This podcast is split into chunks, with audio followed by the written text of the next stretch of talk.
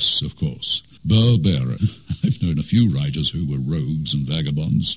And I'm Roger Moore. I didn't supply the microphone. Live from the soapily Beautific hills of Encino, California, where industry and nature work hand in hand to create a better life for all of us.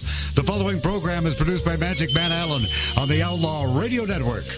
I am the legendary Burl Barer, Howard Lapides, manager to the Star, one star. Is a one-star manager. You explain? Uh, he's not here today. He's out watering his legend. Mark C.G. Boyer, fact checkers Hello. here. Kip Addotta, world-famous retired comedian. That doesn't mean he's no longer funny. It just means he doesn't work as hard as he used to. Uh, is here with us today also. And today we're going to get into one of the most bizarre cases of stolen identity, fabricated identity, dead bodies, skulls, and yes, I'm rich and famous. As long as I convince myself I am, stories ever to crawl out of this area. The book is called Name Dropper Investigating the Clark Rockefeller Mystery by Frank C. Giardo. Did I say that right, Giardo? Girardot. Girardot. Yes, Get like it. Merlot or Cabernet. Or, uh, Yeah. Let us start with a young man who immigrates from Germany because he's an Anglophile or an Americanophile One or the other. and ends up in America and goes nuts. Christian Karl Gerhartsreiter. I don't know if he ended up going nuts. I think he went slowly nuts. He came here and he wanted to be Thurston Howell III. Um, What I- happened to Thurston Howell the first and second? Ah, well, I am. Um, I was a latchkey youngster and uh, grew up with uh, Gilligan and his island, over and over and over and over. Um, so he basically picked up his pant, his patter, his uh, mode of talking and acting from watching Jim Backus. Well, I think that uh, you know if you look at his personality, he wanted to be uh, thought of as a wealthy person, and Jim Backus as uh, Thurston Howell III was a caricature of that. Um, Yes. And so, as a teenager, um, Gerhartsreiter would practice his accent and his stories on various you know people until he'd get it exactly the way to where a it was believable b he lost all traces of his german accent and c he got a free lunch or something out of it. Usually it was the free lunch or something out of it that he wanted, right? right yeah exactly So he's trying to reinvent himself as someone with money, usually other people's money. it's always others people's money never his own That's a nice trick if you can get away with it, and he did. well you know You seem to be good at it, Burl. Yes, that's right. If it was used to be my money. he got away with it for a long time Yeah. Yeah, and so he comes here, actually, you know, lies to get here, and um, ends up in Berlin, Connecticut, very German sounding, and after all, he is from uh, the Bavaria part of Germany. And uh, after six or eight months in high school, he goes to Milwaukee, Wisconsin, also a very German place, and attends school at the University of Wisconsin Milwaukee. And after a couple years, uh, makes his way out to California, um, where he wants to reinvent himself as a film student, a film professor, and a connoisseur of film noir. Is where, he? where does he get the marriage of convenience in this sequence? Uh, well, okay, so in Milwaukee, he meets a girl and he dates her for a while, and he tells her that, hey, I want to stay here. Would you marry me? And she says, no, but my sister will. Well, that's good. Hey, It's sort of like Jimi Hendrix' uh, Red House. doesn't that sound like a um, a ZZ Top song? Uh, it's uh, Jimi Hendrix' Red House. No, that was, that was Oh, Tuesday yeah. Boogie. Yeah, that's right. Tube Steak Boogie. Yeah. that too. So, uh, yeah, she won't do it, but her sister will. Yeah. She do the Tube Steak Boogie um, all night long. So, yeah. All right. I'm glad we clarified that. Yeah. So uh, yeah, so uh, we go from the Tube Steak Boogie in Milwaukee, Wisconsin, to San Marino, California. And upon his arrival in San Marino, California, Christian Karl Gerhartsreiter becomes Christopher Chichester. Well, and I noticed throughout this uh, i- i- silliness that it seems that all of his aliases start with a C. Yeah, that's a common practice for uh, frauds, fakes, grifters, and phonies. Well, I mean, Burl is uh, is the saint expert. All of the saints, nom de plums, were saints. Yes. Right. No, no, actually only in the movie. In, in the books, they all were used uh, the STs: Sebastian uh, Toombs, uh, Sweetwater Treacle. See? It's easier to remember, right? Yeah. Well, th- th- speaking of easy to remember, when someone is a pathological liar, such as this gentleman, keeping track of lies is very difficult. Oh, yeah. You know, and actually, yes, he's a pathological liar diagnosed with the a case of pseudologia fantastica. Now that sounds Hey. like a science fiction movie. Sounds Doesn't like it? Yeah. It's, it's also on the DSM. Uh, so yeah, he's he's so it, keeping track of these lies is difficult. Did but- he use post-it notes to keep track of his lives? so you read the book. yeah. we, we, we, we made it. We, we, yeah, we actually made an effort. You used Before po- you did you it. use post-it notes? Yeah. No, I to keep this track yellow of the pad. I got a yellow details? pad with scribbles. Uh, so yeah, uh, he went. It, so this Carol Campbell, um, one of the uh, folks that participated in this book, went on a date with this guy. She was probably seventeen. He was probably twenty, and he had a Plymouth Arrow, and they're driving around Ritzy San Marino, million dollar homes. And uh, he's got these post-it notes all stuck around the edges of the Plymouth Arrow, reminding him of you know who the Mountbattens are, who the Chichesters are, who you know where he came from, and uh, what he did. Can I What his Cliff's parents notes did. of my lies? right? Yeah, that's a good one. And uh, I, I love the. I don't remember invention That was Ronald Reagan. of all the yeah, it of all the stuff that um, all the pieces of the puzzle that he doesn't want to answer. Oh, I don't recall being a child in Germany. I grew up in the U.S. I, th- I think it's fascinating that he would actually sit there on camera and espouse that I don't remember. So he, yeah. So you know, I mean, there's this story goes through so many machinations and so many different character types, but eventually he's arrested. And he does an interview with uh, the Today Show, Yep. and you know they know pretty much his real life story, but he doesn't apparently. and so they ask him a lot of questions, and to which he doesn't know the answers, or he makes them up. Like instead of growing up in Germany, he was picking strawberries in Oregon and Yeah. visiting Mount Rushmore in a Woody. Yeah. Uh, yeah, sure. Um, Maybe he just got a Woody when he was at Mount Rushmore. well, that could very well be if he ever saw it. That's low-hanging fruit. Yeah, yeah, some for some. So um, yeah. Anyway, so that was his invention. He didn't remember, right? But there was a lot of things that he didn't remember. There was a lot of things that he denied in this interview.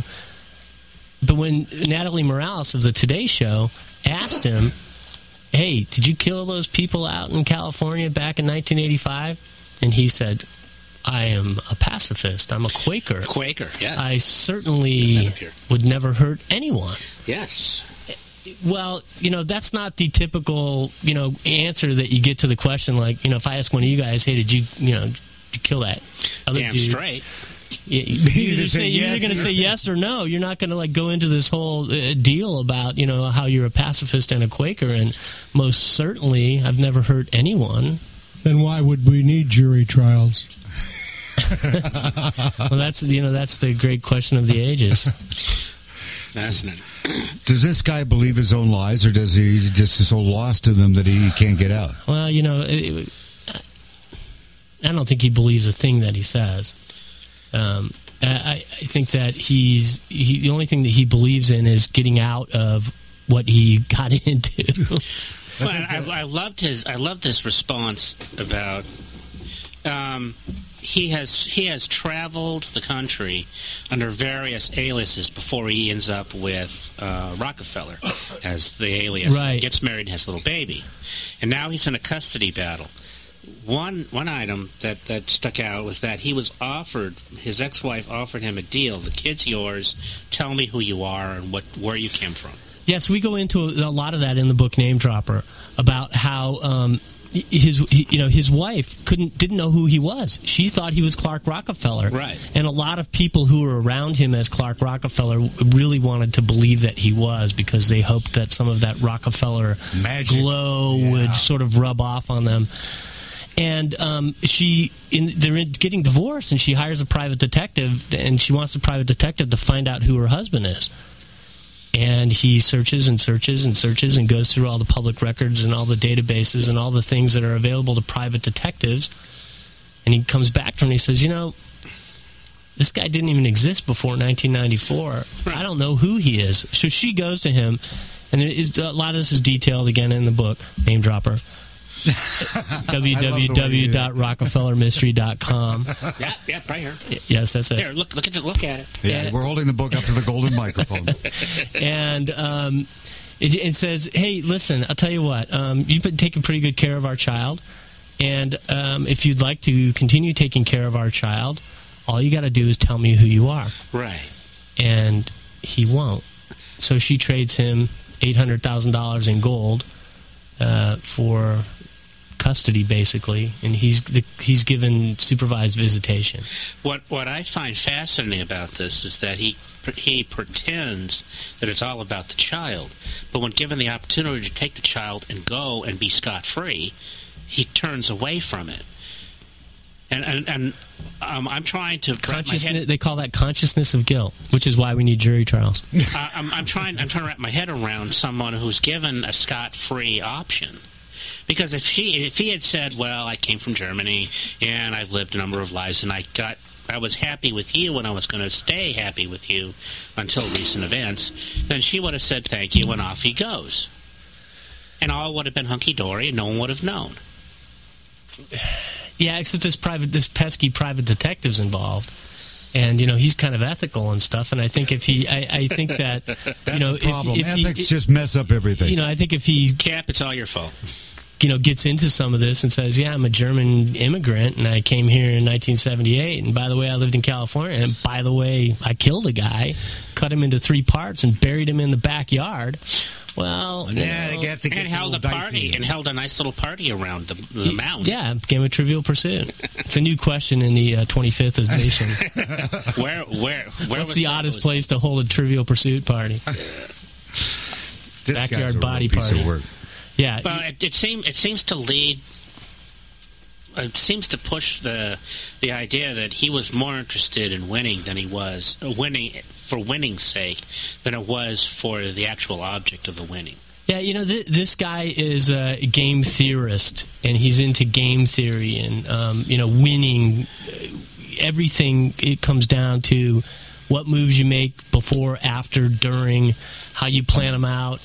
You know, like a game of chess. He's really into that. Um, and th- I think he's he's living his whole life that way, and how that's how he really games people. Um, he, he's he's really good at reading people's psychology, and he's really good at figuring out how they're going to react in any situation, and he's good at adjusting his personality to that. A lot of this story reminds me of the talented Mr. Ripley.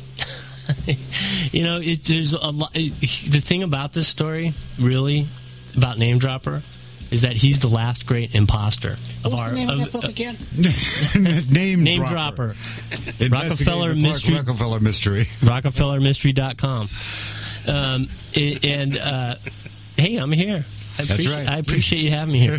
Um, it- but he's the last. Think about this. He's the last great imposter, right? He's the last guy that can go around and tell you he's a Rockefeller or a, a Mountbatten or related to the Queen without you going and googling it and finding out that he's full of crap.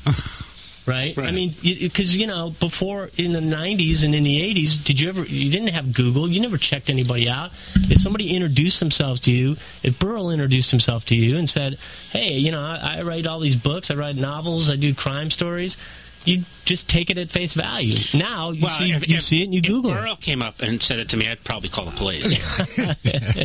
But- Well, you actually, the first true, point. first true crime book I wrote was Man Overboard: The Counterfeit Resurrection of Phil Champagne. Except in, in Phil's case, where he reinvented himself with a variety of different names and identities, it wasn't famous people. He would just take a new name, you know, ah, to, and live it, right? live it. Yeah. Yeah, Well, and if you know Rockefeller's last identity isn't a great name, you know, it's not Chichester, it's not Chris Crow, film director, it's not Mountbatten, it's not Rockefeller, it's Chip Smith, yeah. right? And Chip Smith, I mean, there's probably a million Chip Smiths, Yeah. and so you know, he he suddenly decides that you know maybe it's not a good thing to have a name that's noticeable. Um, but of course, even as Chip Smith, and when he took this identity in 2007, just before his arrest, you know, people are googling it and like, uh, you know, there's no record of a Chip Smith anywhere. Chip Smith, sea captain. Well, so, excuse me. There, there are still many people that don't show up on the internet search. Well, i i that's true, but i- i- the thing is, though, is that you leave a trail somewhere. You- Maybe you don't show up on an internet. I bet you show up on an internet search. Oh, of course he does. You know, I mean, famous comedian that you are, right? Now, if I went out and I said I was you, I couldn't get away with it. I travel to Sam Boyle yeah, he uses an alias. That's interesting. I'm Yeah. Bernard Schwartz. but, but you so you, but you travel as that. So you Or check Marion into a Morris. hotel as that, and Sam Boyle. yeah. But when you pay the bill as yourself. I uh, when I check in, I give twenty to the attendant behind the desk, and I say, "Please don't disturb me." You know, sometimes people can disturb you just by looking at you. I mean, that happens with me. I get dist- I get disturbed by people in the car next to me sometimes. I can't help it. One of the other things that I found interesting is that is that he would steal social security numbers. Uh, yeah. And he, well- he, he stole a particular infamous one. Well, when you're running from murder, right, a murder rap, it helps not to use your social security number. And um, he used his buddies, and he also used Son of Sam's social Yeah, security. no, number. that one really just doesn't make any sense. I mean, if you're worried about someone, you know, figuring out that you're a murderer, why would you use a, a serial killer's social security number? You know, I think you got to go back to the '80s and just look at the, you know, the way the culture was. People weren't security conscious. They weren't, you know, they didn't run through databases the way that we do now. Um, they just didn't do it. Um, and so, They're peeping toms, though, that you could spot by the black mark on their nose. but uh, Hey, is it- I thought I are rubbed nosy that off. Always have been nosy. They want to know what's in your sock drawer. They want to know everything about you. Live in any small town. Well, I, and, and you know that's it's interesting that you bring that up because he did he lived in Cornish, New Hampshire, you know the small town of to end all small towns, and uh, the guy at the local newspaper there was fixated on this on him being you know reportedly a Rockefeller.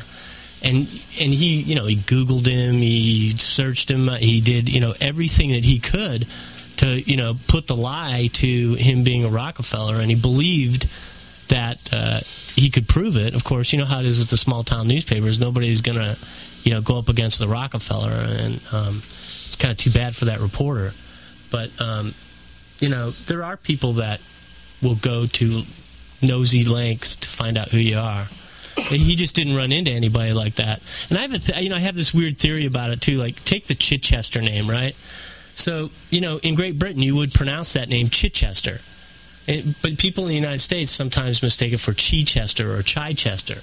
And I noticed that the people who, you know, were most enamored with him and the most taken with him were ones that would pronounce it Chichester or Chichester. So a little less sophisticated, a little less, you know, savoir faire, a little less knowledge of British peerage and uh, who might be a member. And, um, you know, I think he played on that. And I think probably in seeking out jobs and stuff, he probably did similar types of deals.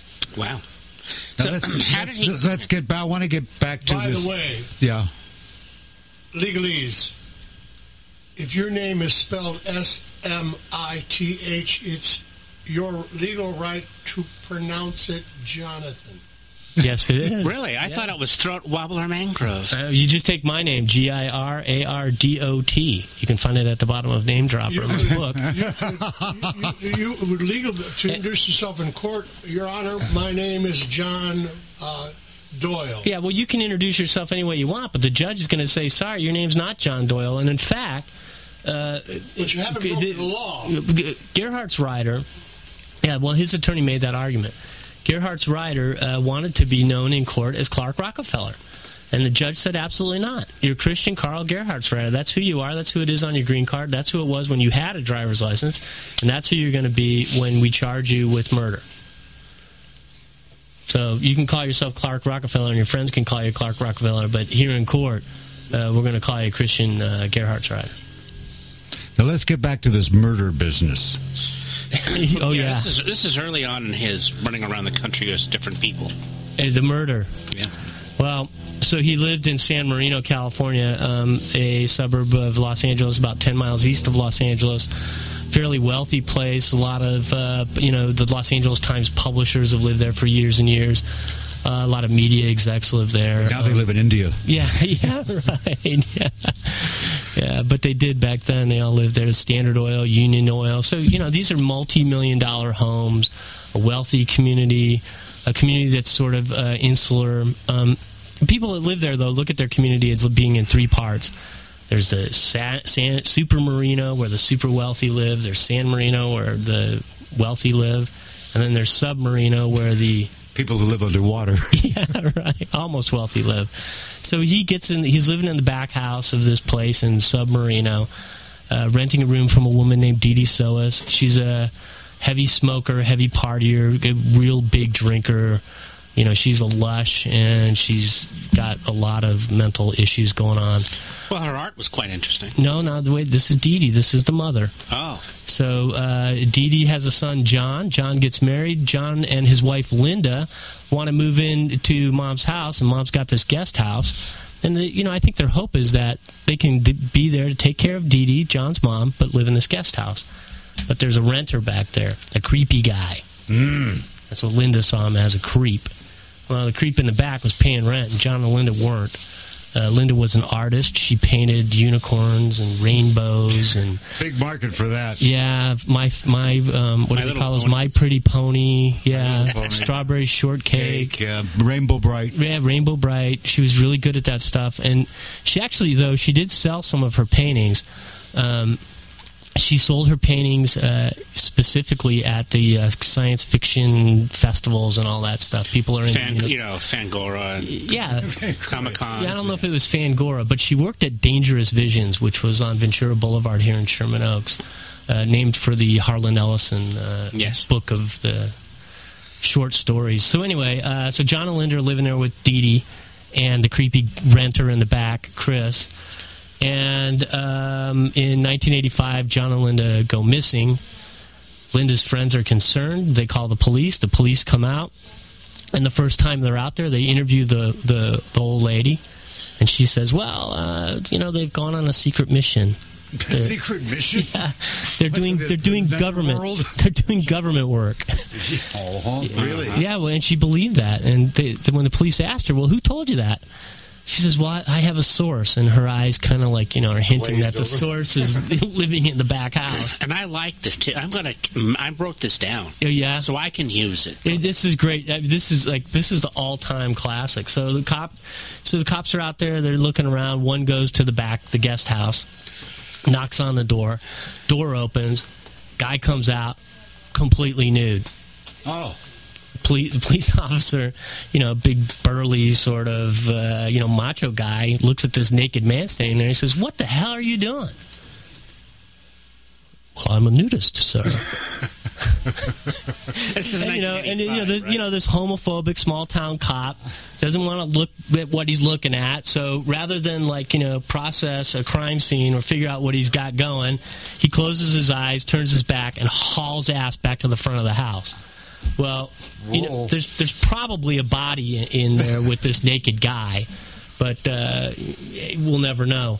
So they go away. The police go away, and months go by, and then the renter, the creepy renter, leaves. He splits town. He's gone, and he's gone uh, with the missing couple's truck. So the cops come out again, and they do a real missing persons report, and um, things kind of go by the wayside for several years. And in 1988, a police in Connecticut get a, a hit, uh, DMV hit on a missing persons from California. That there's a guy that's trying to sell their truck let's find out about this. So they, they dig into it and they they talk to um, a man who was attempting to buy this truck.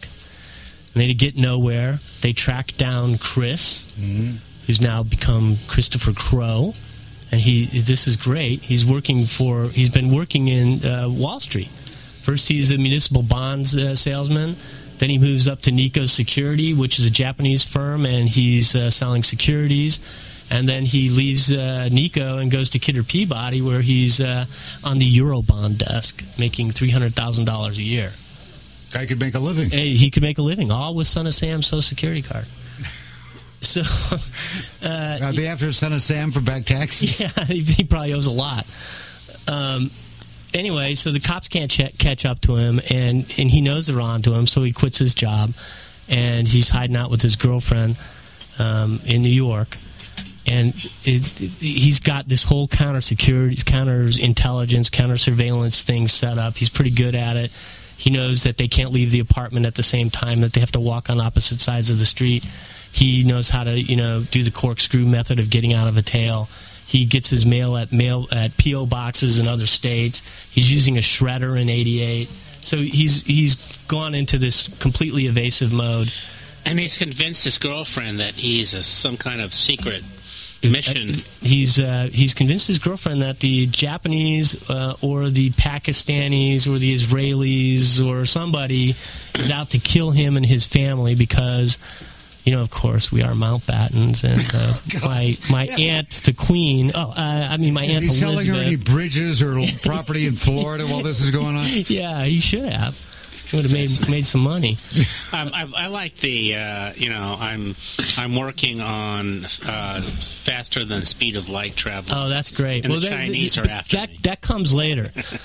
so anyway, in '88, he does. He ends up doing all this stuff, and him and the girlfriend end up in Maine, in Camden, Maine, and they're out to dinner, or they're going to go out to dinner. They're getting ready for dinner, and he calls to a restaurant and makes reservations. And the restaurant says, "I'm sorry, we have no uh, seats, sir." So you know, he waits a couple minutes and calls back, and he says, uh, "Good afternoon. This is Clark Rockefeller." I would like a table for two tonight, please, and please have the oysters Rockefeller ready when we get there. After all, they're named after me. yes, exactly. And uh, so uh, Clark Rockefeller uh, and he is born. And he's born because he was able to get a reservation, and the name works magic on people. He gets the girlfriend to give him a credit card that says Clark Rockefeller on it. He doesn't drive anymore. He kind of stays out of the limelight. But believe me, he's pushing this Rockefeller name, and people buy it. They believe it. They think, oh, you know, and he's got these quirky personality habits, so they think, well, you know, that's part of the inbreeding of the rich. Part of the Rockefeller conspiracy. Can I join that club, please? Yeah. Well, and that's the other thing too, right? People want to join that club. They want to be around a Rockefeller. They love the idea that this guy is, you know, sort of a different. He likes to he likes parties. He likes socializing. He loves modern art. He, you know, all the trappings of wealth. Well, But if he's making three hundred grand a year, how long did he work in that business? Long enough to stash away some loot, or was he throwing? no, it he, no, he, he he didn't work. He worked there three weeks, oh, that's not long enough. long, not long enough to get that first check. yeah, yeah. So, so after he's a Rockefeller, uh, he's a Rockefeller uh, in '88, '94. Him and the girlfriend split up, and he meets another girl, a Sandy Boss. Sandy Boss is a Stanford grad and a Harvard business grad. No dumbbell. No, ho, very smart woman. She's incredibly smart woman. And they fall in love and they get married in a Quaker ceremony on Nantucket. Oh, and by the way, he lost all the paperwork. Now, So- does she have money? he has none, but she's but making. she- does she have money? Well, she's making 1.2 million a year. That's a nice round figure. So yeah, That's a lot of money in '94. that's a lot of money in '94, and she's not in control of it. He gets all the paychecks. He gets all the.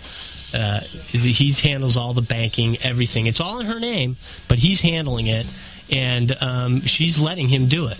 And he said he takes control of her life. And when she wants to split up with him, he gets her pregnant. I mean, she gets pregnant on her own too.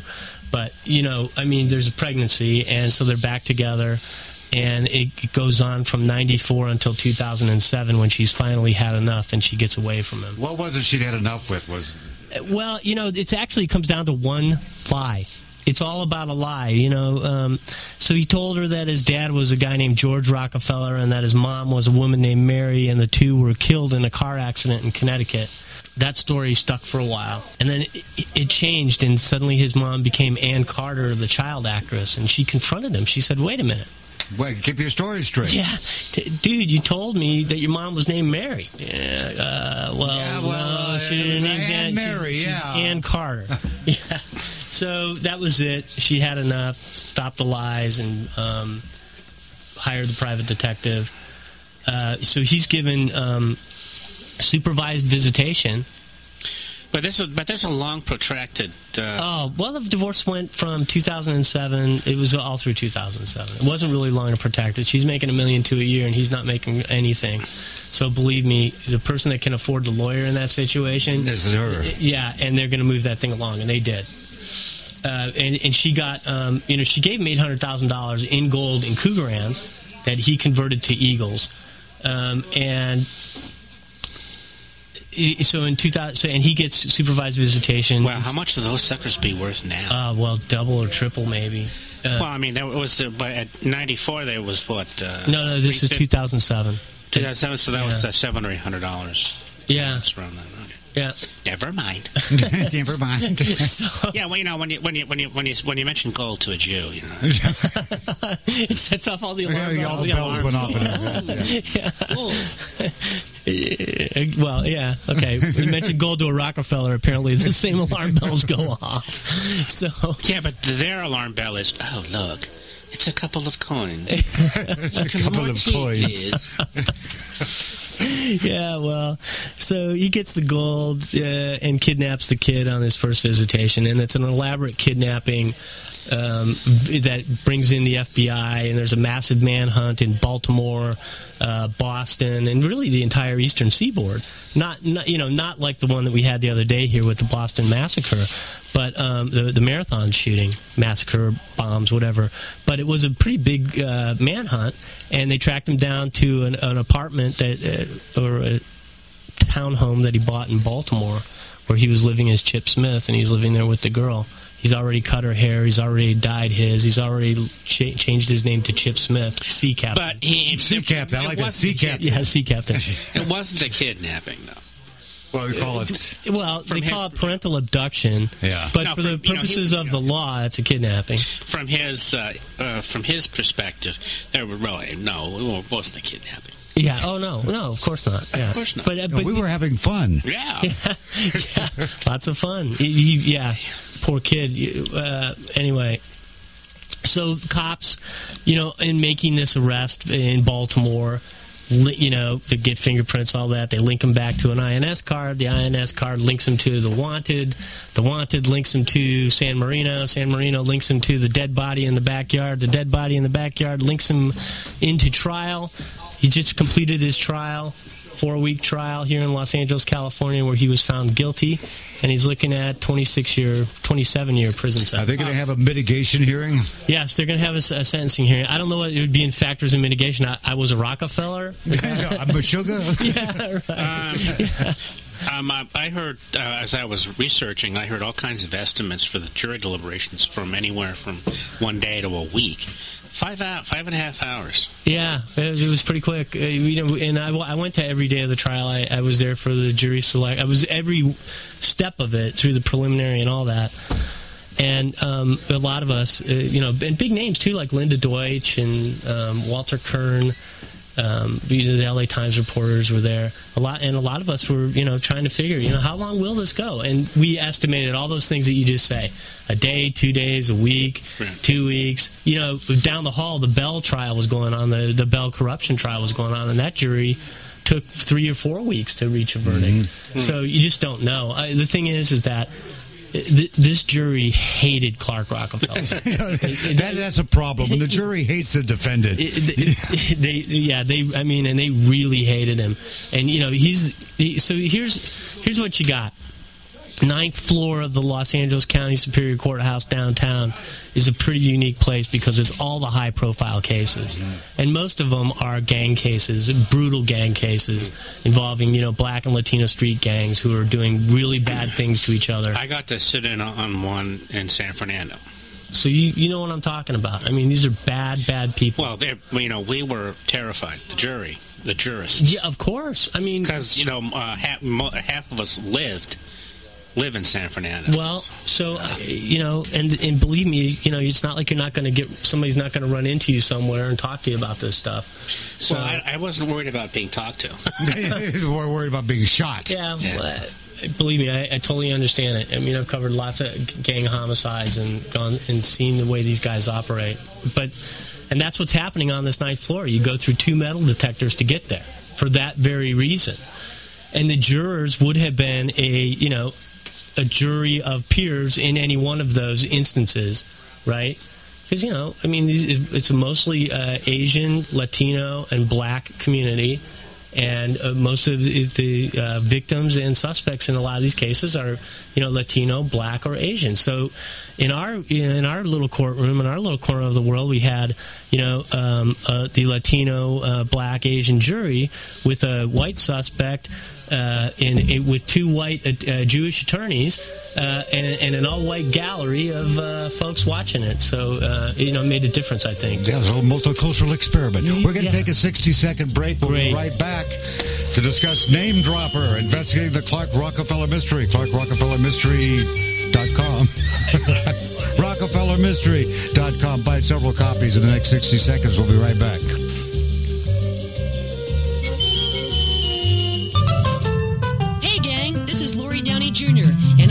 Message just for you. If you own a cell phone, and we know you do, or ride a plastic pony in front of Albertsons, you are no longer tied to your computer. You are now safe to roam while Barstow's burning and take Outlaw Radio with you everywhere you go. Grab an Outlaw Radio app from RadioLoyalty.com. The smoking, drinking, interrupting 24 hour party that you follow now follows you. Your cell phone or Apple device is now the easiest way to stay connected with your friends on Outlaw Radio. You know, the demons of decadence. Change the way you listen to radio seven days a week. Now available free at RadioLoyalty.com. Just punch in Outlaw Radio. Hi, I am still the legendary Burl Barer, raised on records, born to rock and roll, rock to the cradle to rhythm and blues. And in my spare time, when I'm not Uncle Crazy on Outlaw Radio, I write true crime books. In fact, I think a wise investment for you when you're buying Name Dropper by our guest today, that you also buy my latest book, which is called Body Count, the true story of Robert Lee Yates Jr., the Spokane serial killer. In fact, the very first people he killed were friends of my family in my hometown, much to my surprise. And some of his final victims were also people I knew. How do we transition this? Hookers in Spokane, Washington. That's a whole other story. My other latest book is called Headshot. Two and a half psychopaths, three trials, and a judge that screams, This trial is giving me Excedrin headache number 830, and he storms out of the courtroom. And while you're at it, pick up Masters of True Crime, edited by R. Barry Flowers. 17 true crime authors, all in one book. You'll find me between the covers with Katherine Ramsland and several other wonderful true crime writers. So as long as you're buying books, buy Name Dropper, and then, of course, buy all mine, and everyone will be happy. Except, of course, the psychopaths in the book because they're all in prison or dead by now.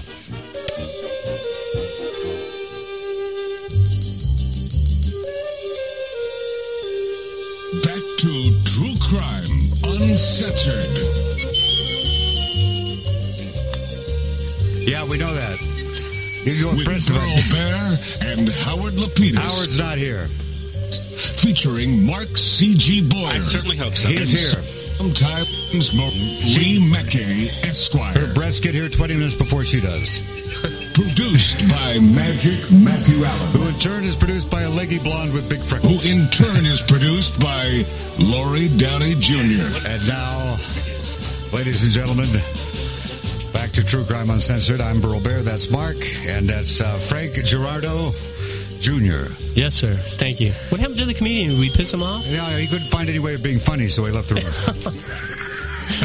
that, that happens with him uh, so often. Uh, this is you've been an investigative journal. I love investigative journalists because there's so few of us left. You know, I, I'm, I'm waiting for them to outsource us to some guy in India. Oh, it's going to happen. You know. I mean, the thing, you know, it, it's going to happen eventually. There's just there's no room for it anymore. Um, you know, there's people want headlines. Yeah. They want short uh, tweets, and they, they want you know packaged information that says you know it all. Kim with- Song, with Kim Kim, Kim Jong Un is a crazy man. That settles it. Yep. I don't need to. I don't need to say anything more. Yeah. Uh, and I, it, you know, I, I don't know if that's not the entire audience because we, you know, there's a good audience for what for the the true crime genre. Um, because you know, as you see just from court TV and the fact that you know CNN can devote two days or three days to the bombing in Boston, that people are fascinated by you know all the things about crime and the justice system and all that. Unfortunately, a lot of the people who are watching all the true crime shows and Nancy Grace and stuff aren't necessarily literate. Well, that's a problem, yeah. And they're not necessarily anything other than shut-ins. Trying to live vicariously through the misery of others. yeah, yeah, that's yeah. There's a problem with this? I, well, we were discussing that uh, one one of the wonderful things things about the book Name Dropper, besides the fact that it's a fascinating story about Clark Rockefeller, or the guy who claims to be Clark Rockefeller. He could also claim to be Mark C.G. Boyer, which I wouldn't surprise me if he did that next. is that you put this in context? I mean, that isn't the only story in the book. I mean, you put this within the framework of of where he is and where we are in the lovely city of Los Angeles. Well, and that's one of you know one of the things I found out as I was going back over time was that a lot of things happened at the same time. So when he in 1985, when uh, John Sohus was killed. Well, right about that same time in the San Gabriel Valley, the Night Stalker was going door to door and killing people in very brutal ways. Um, yeah, I don't think he knocked though. He just cut the screen, walked right oh, in. Yeah. the land shark. yeah. Oh, and he was a bad dude, and people were frightened. And of course, that consumed, if you remember, if you lived here then, it consumed the media for that whole uh, spring and summer until he was caught. So, uh, you know, a missing couple, a couple of adults who've gone on a secret mission isn't just going to draw a lot of attention when you've got a crazy man, you know, cutting the eyes out of his victims and taunting the police with satanic symbols and, you know, all sorts of um, brutal crime. And then fast forward to 94 when they dig up this body, when they dig up John Sohus in 1994, it's in May. And, um, you know, Uh, May, a Ford Bronco on a slow police chase. it- that killed it all. Kill You it know, all. I mean, that that killed, and that, and you know, there's a lot of other little intricacies about that. But I think one is that people stopped paying attention. Everybody stopped paying attention to what was going on in their daily life, and the officers on this case uh, in '94, they're dead now. Um, you know, they didn't really do the follow up that they probably should have done because there's a pretty good chance, I believe, that they could have caught Carl, Clark Rockefeller before he was Clark Rockefeller. Now that would have put me out because I wouldn't have been able to write name dropper. No, you would be able to wite this wonderful book, Name Dropper, Which you can uh, get at- RockefellerMystery.com. yes, If- if- exactly. if, if you insist, Ryan Stiles. there you go. I just name dropped. Yeah, Just you name got to drop a couple of names. Yeah. yeah, think that Uh, was- and, and just dropping names, Dean Norris, who you might know from Breaking Bad, uh, wrote the forward to my book. Uh, he's a he's a really good friend of mine, uh, Agent Hank Schrader on Breaking Bad. We played in a rock band together for several years. Uh, everybody in LA played for a rock band except me. I was a, I was a groupie for a rock band. I bet you were. You probably still have the spandex, don't That's you? Great name for a band. Um, and then, of course, so so the context, right? And then the other context is the '84 Olympics. Um, and then the you know all the amount of crime that happens in LA is you know really not like this. We started to talk about gang crime a little bit, and um, one of the the deals here is um, the the lead detective on this case was involved in a really huge gang uh, homicide investigation uh, where you know innocent bystander got killed, basically uh, telling some kids not to graffiti his neighbor's wall, and um, you know that that consumed the lead homicide detective's life. Uh, for a good portion of 2007 and 2008, and then leading right up to this trial, he was in trial on that one. So I, I put, put a little bit of that in the book too. Yeah, well, that's just padding. Yeah, some people would say that, but Yeah, I oh, mean, God, that I'll tell you what: if you don't know what the detectives do, how do you know how they're going to figure it That Right? aggravates. I mean, this is my little soapbox Now- that I get on every once in a while. I say I haven't got on it on the air before, but that does tick me off. That when, as a true crime author, when I put things in context or in historical perspective of why this situation happens to be it, or what happened in similar situations legally in other states or whatever. I don't want to know about that. Well, then you don't want to understand anything because that's your point is well taken. It's all part of understanding, getting the bigger picture, and seeing, you know, something in the context of its times and of what's going on around it. And you know, and people behave in certain ways. Um, i- there's you know there's more than just their innate uh, internal psychology. There's math psychology as well, and you the know, whole social uh, fabric of, of what's going on, their expectations, how they see themselves, how they see crime, how they see res- social responsibility, their views of mental illness, uh, whether uh, punishment is the best way to deal with things, or well, do we those prevent crime? be shot personally. Yeah, they'd let God sort them out. Yeah. Uh, that that's an interesting point. Um, Oh, you just went dead. Your mic just went dead. That's not good. That's not good. Hey, Matt. There you go.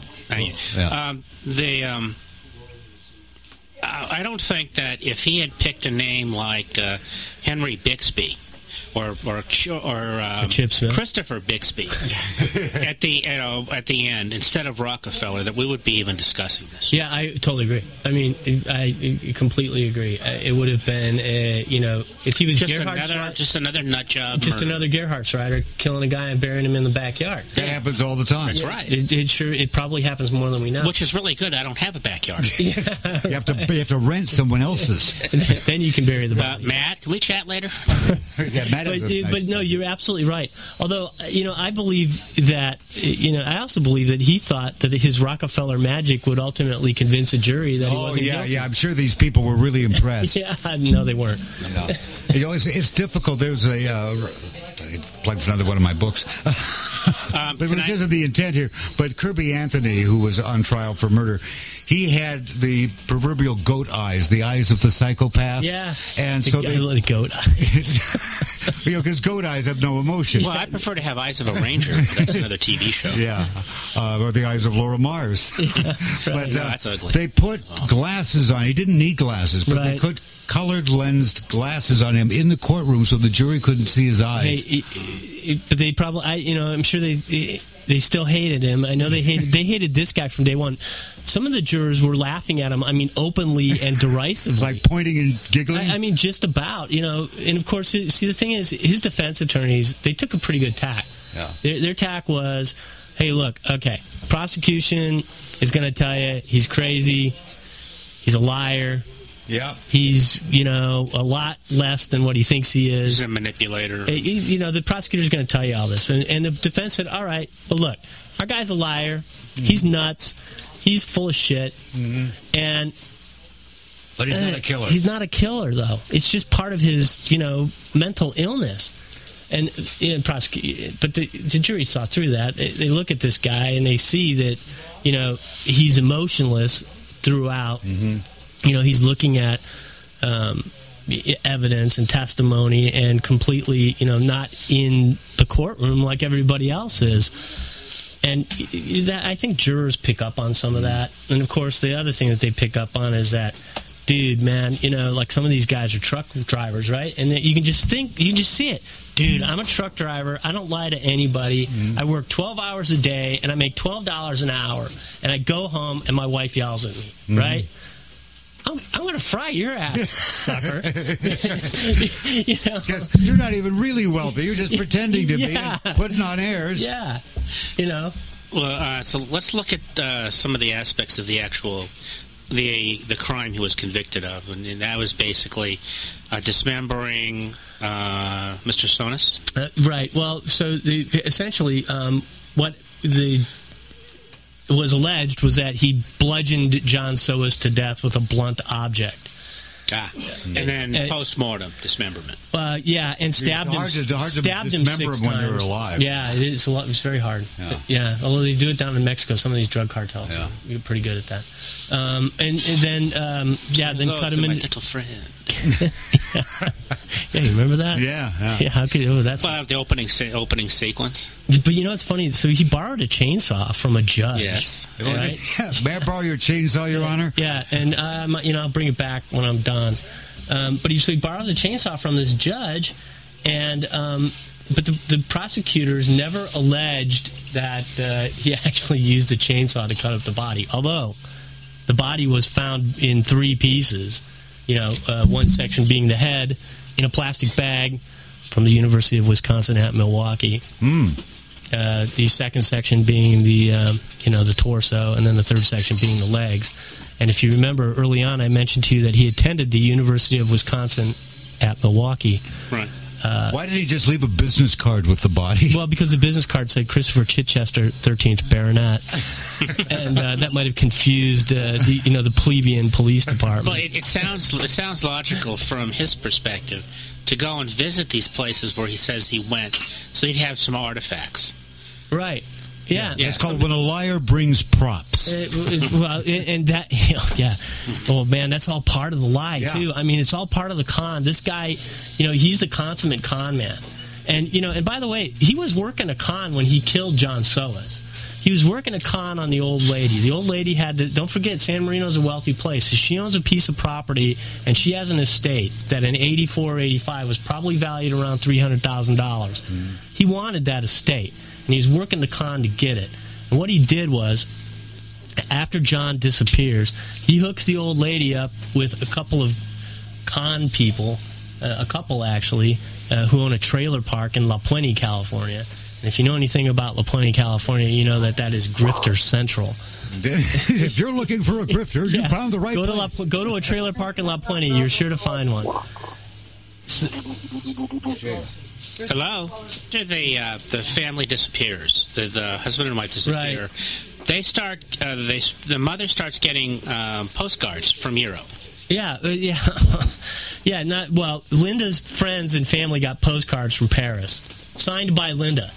And, and, you know, Linda, if uh, I don't know if I said this, but she told her friends and family before she disappeared that she was going to New York on a secret government mission. Oh, yeah. so many of those. There are. I'm on one now. Yeah. Well, it's not secret anymore. Oh no, I'm I'm I'm researching a whole crazy. Oh, okay. So, so she tells him that, and then several months after she disappears, they uh, get postcards from Paris, and it says, "Dear Mom, hey, kind of miss New York. Eh, Paris ain't too bad. Love, John and Linda." And there's three of these, four of them actually. They're all postmarked Paris. They all have stamps from Paris. They all have, you know, famous Parisian landmarks like the Eiffel Tower and the um, what's that? The Versailles, the Palace of Versailles, and um, they look great. They look like the real thing. And in fact, her friends were fooled. They thought, oh, okay, she said she was going to New York. She got to Paris somehow. Did, did anyone do any handwriting analysis on? Or postmarks. Who, who who mailed them? Well, yeah. See, here's the thing. So they did. So they did handwriting analysis, and actually, um, it, f- prior to writing the book Name Dropper, uh, when I was when I, RockefellerMystery.com. Thank you. Um, I, uh, I was doing the investigative journalism end of this. I hired a, a handwriting expert and ran three of them actually, and ran the postcards by that by these three handwriting experts. Two of whom said she didn't write them. One of one said that she did. Uh, um, but it turns out that the sheriff's department handwriting expert also believed that she wrote uh, the uh, the postcards, so it wasn't contended in court. And Okay. Yes. it, the, and right before trial began, remember the old girlfriend back in Wisconsin, uh, the tube steak boogie girl? Oh yeah, Yeah. yeah. Yeah. Okay, well, she got a postcard from Great Britain uh, signed by Chris when he was living in San Marino and attending USC. So that came up at trial, and they were able to show that this guy had a history of being able to send postcards from overseas without having actually gone overseas. So let's let's do some uh, some speculation here. Okay. So, how does one, how does an individual living here actually affect the delivery of a postcard from somewhere else? I don't think that.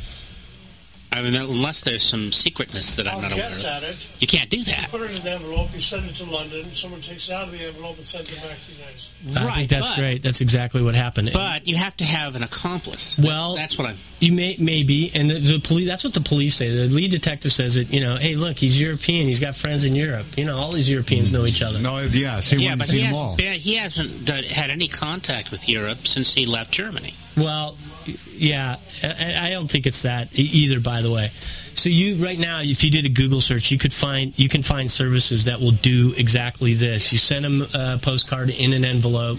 They'll take it out, put the stamp on it, and mail it for you. Oh, cool. You cover your tracks postcard, I think they call it dot com. Cover your tracks postcard dot com, something like that. But back in the '80s, if you go through like the old issues of LA Weekly and some of the alternative newspapers, okay. uh, you'll find uh, classified ads offering this kind of service. So that leads me then, with that information, to believe that she isn't alive. Because if she actually said, "My husband and I," And the I mean, husband's we dead. know the husband's dead, so then it, then it wasn't her. Yeah, she's dead. She didn't do it. He did. He convinced her to run away with him for a couple of days, and, And then he bumped killed her off and stuck her in an Angeles forest. National Likely, forest. yeah. Yeah, she's in the Well, LA she's River. now in a she's now an oak tree. She's somewhere. Yeah. She, that's there. The psychic said she's near a body of water. The LA River is a good body of water as any. Yeah, yeah. Name Dropper, investigating the Clark Rockefeller mystery by Frank C. Girardot Jr., forward by Dean Norris of AMC's Breaking Bad. And don't believe Amazon.com.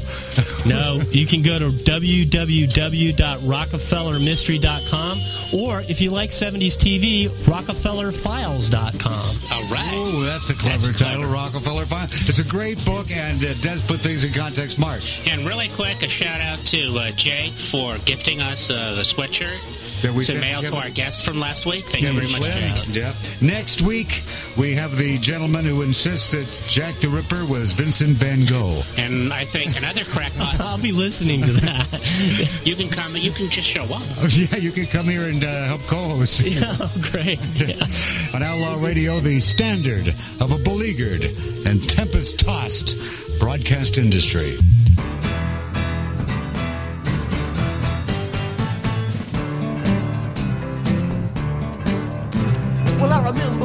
Used to look so good and I did everything that I possibly could for you. We used to ride around all over town, but they're putting you down for being around with me. But you can go ahead if you want to, cause I ain't got no papers on you. In the middle of the summer, I had a job in a plumber, just a fast wanna fall. It was you, I wanna ball all day. Walking along, honey, hand in hand, I'm a thinking of your mama when you're thinking of another man. But you can go ahead if you want to, cause I got no papers on you. No, I don't. I ain't got no papers on myself.